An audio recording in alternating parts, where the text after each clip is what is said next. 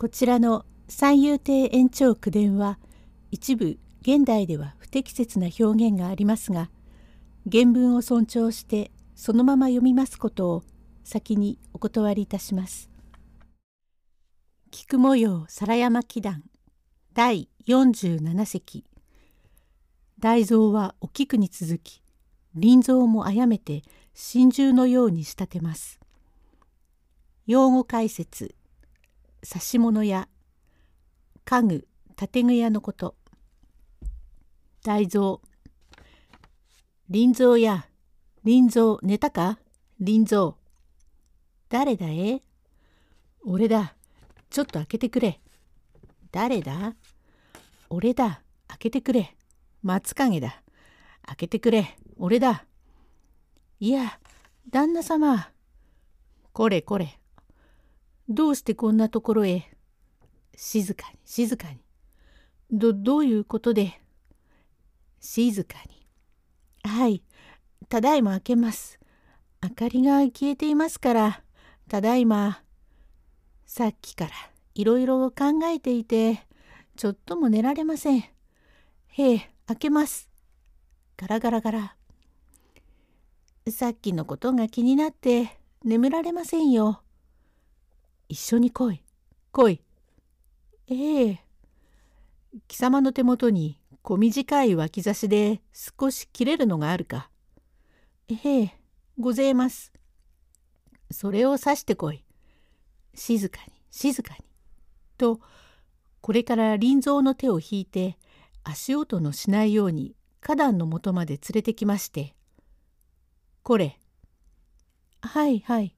はい」聞くわ。この通りにしてしまった。おお、これは、どうも、お菊さん。これさ、しっし。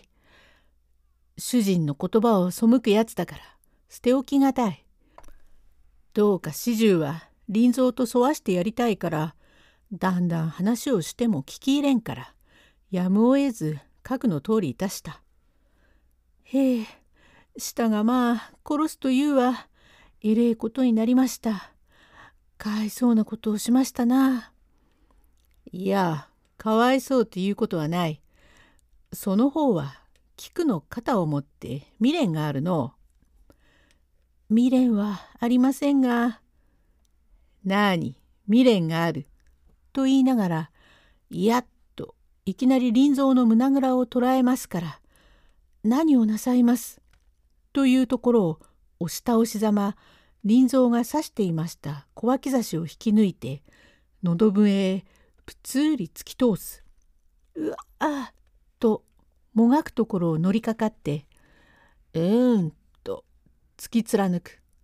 林蔵は苦し紛れにつば元へ手をかけたなり「うーん」と息が止まりました。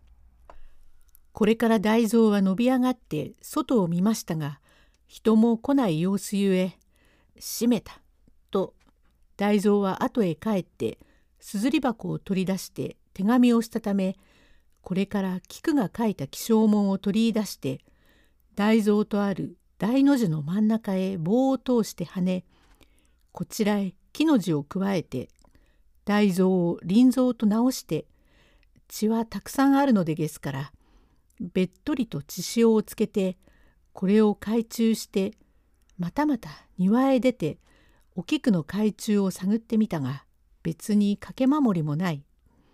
帯留めをほどいてみますると中に守りが入っていますからその中へ右の起請文を入れ元のようにいたしておき夜が明けるとすぐにこれを頭へ届けました。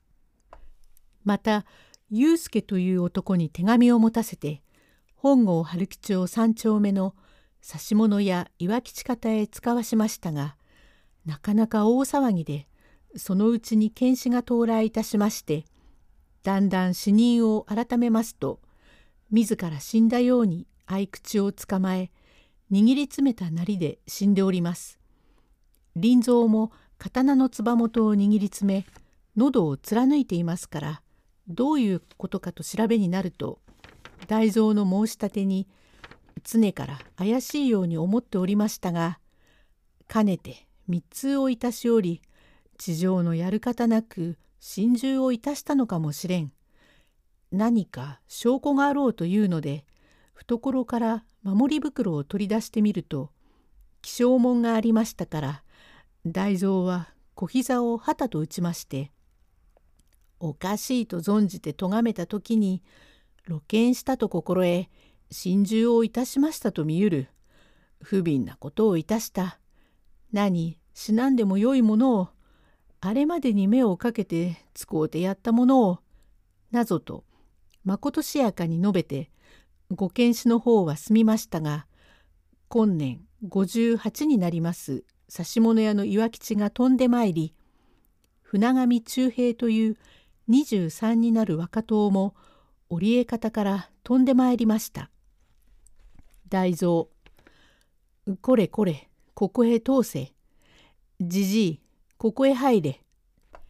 岩吉はい急にご家来様のお人でございましたから飛んでめえりました。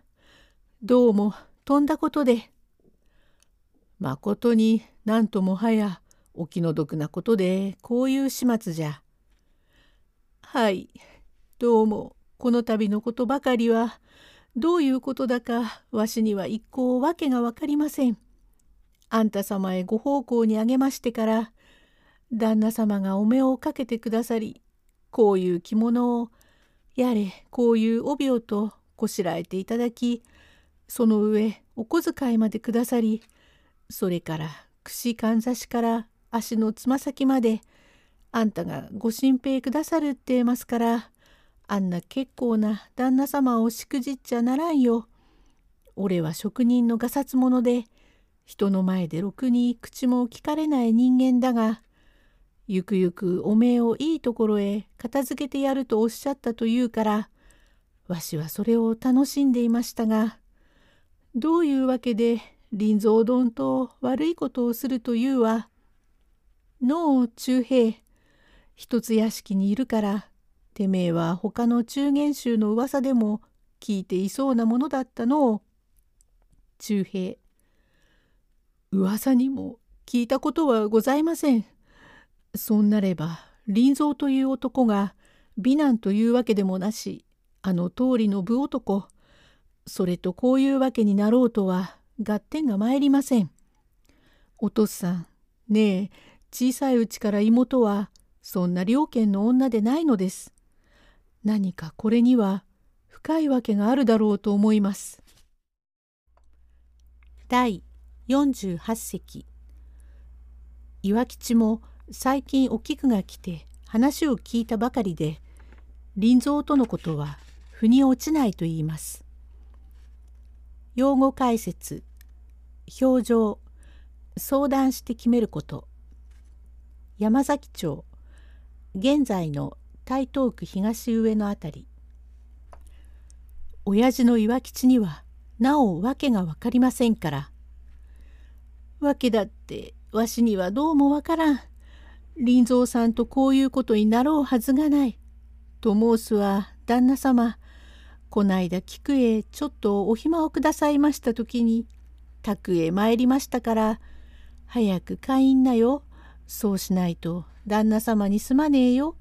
親元にいつまでもぐずぐずしていてはいかんよ」と申したら「夫さん私は」と何か言いにくいことがあってなんだか言いかねてぐずぐずしていましたがどなたもいらっしゃいませんからお話をいたしますが夫さん私は浮気じゃないが私のようなものでも旦那様が別段お目をかけてくださいますよと言いますからお前を奉公人のうちで一番目をかけてくださるのか？そうじゃないの。別段に目をかけてくださるの。どういうことで？と聞きましたら私は旦那様のお手がついたけれどもこのことが知れては旦那様のお身の上に触るからお前一人特進でいてくれろと申しますから手前は妙が至極なやつだ。あんないい男の殿様のお手がついて道理でお屋敷へ上がる時からやれこれ目をかけてくださると思った。しかし旗の奉公人の曽根見を受けやしないかと申しましたが結構なことだ。ありがたいことだ。と実は喜んで安心していました。菊も喜んで親へ不意調をいたすくらいでどうして林蔵さんと大蔵こらこら大きな声をしては困りますな。しかし岩や恋は思案のほかということわざもあってこればかりは分かりませんよ。そんならばうちにいて毛振りでもありそうなものだったがわしに毛振りも見せない。もっとも主家来だから気を詰めるところもあり同じ購買同士人目を忍んで合いびきをする方がまた楽しみと見えて臨蔵というものが来た時から菊があれに優しくいたす様子臨蔵の方でもお菊さんお菊さんと親しむ具合だから結構なことだと思っていたが希少精子まで取り交わして心中をしようとは思いません。実に憎いやつとは思いながらまことに不憫なことをしてお前の心になってみればわしも立腹する角はない。お前にはまことに気の毒で忠平丼もまだ年若ではあるし他に兄弟もなくさぞと察する。こうして一つ屋敷内にいるから恥じることだろうと思う。実に気の毒だがこの道ばかりは別だからのう。忠平。へえ、お父さん、何たることになりましたろう。私は旦那様のところへ奉公していましても、他の足軽や中間どもに対してまことに顔向けができません。一人の妹がこんな不始末をいたし後藤家様へ申し訳がありません。いや仕方がないから死骸のところはすぐに引き取ってくれるように。へえかしこまりました。と岩吉も忠平も本当らしいから仕方がない。お菊の死骸を引き取って絹具屋の岩吉方から延べの送りをいたしてしまいそれなりで済みました。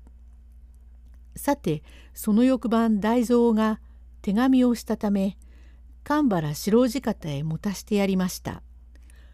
これはかねて密会をいたすところが別にできていまして道館山の少し手前の清雲寺の寺内に徘徊をいたす者が住んでおった空き家があります。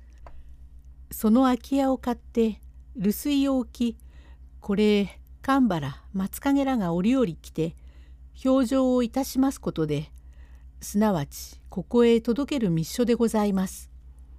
すると小梅のお腹屋敷にお客来がございまして十三夜の晩に遅く引けて帰ってまいりましたのは渡辺織江に米蔵という旧来いますじじいが提灯を持ってくる。全体この日は船上忠平も友をしてまいっておったところが急に渡辺の宅から手紙が参って嬢様が少しおしゃっけだからすぐに帰るように嬢様のご病気を看病いたすには慣れた者がおらんければ不都合ゆえ忠平をお返しくださいという文面だから織江が忠平に手紙を見せまして先へ帰って安心させろと忠平を返しましたから米蔵という親父に提灯を持たして小梅のお腹屋敷を立ち入れ吾妻橋を渡って田原町から東本願寺へ突き当たって右に曲がりそれから裏手へ参り暖房の海禅寺の前を通りまして山崎町へ出まして上野の山内を抜け谷中門へ出てすぐに左へ曲がってこれからただいま角に石屋のありますところからまた後へ少し戻って細い横丁を入り谷中随林寺という法華寺があります。今三浦の屋敷へほど近いところまで来ると出し抜けに飛び出した怪しげなるやつが米蔵の持ったる提灯をばっさり切って落とす。あと驚く。織江何者だ？うん狼藉と後へ下がるところを藪陰からぷつり繰り出した槍先にて渡辺の日原を深くつく。うんと起き上がろうとするところをなおもこじっておき出し抜けに抜き打ちに織江のハゲ頭へ割りつけたからたまりません。うーんと残念ながら台の塚へ手をかけたなり息は絶えました。うーんと足を切られた親父が這い出すとそばにいたやつが続けて2つ3つ撃ったからこいつも前へ倒れるところをのしかかってとどめを刺しくせ者両人互いに小声でひそひそ何かを話しながら左右に分かれました。これは何者でございましょうか？ちょっと一息つきます。第49隻へ続く。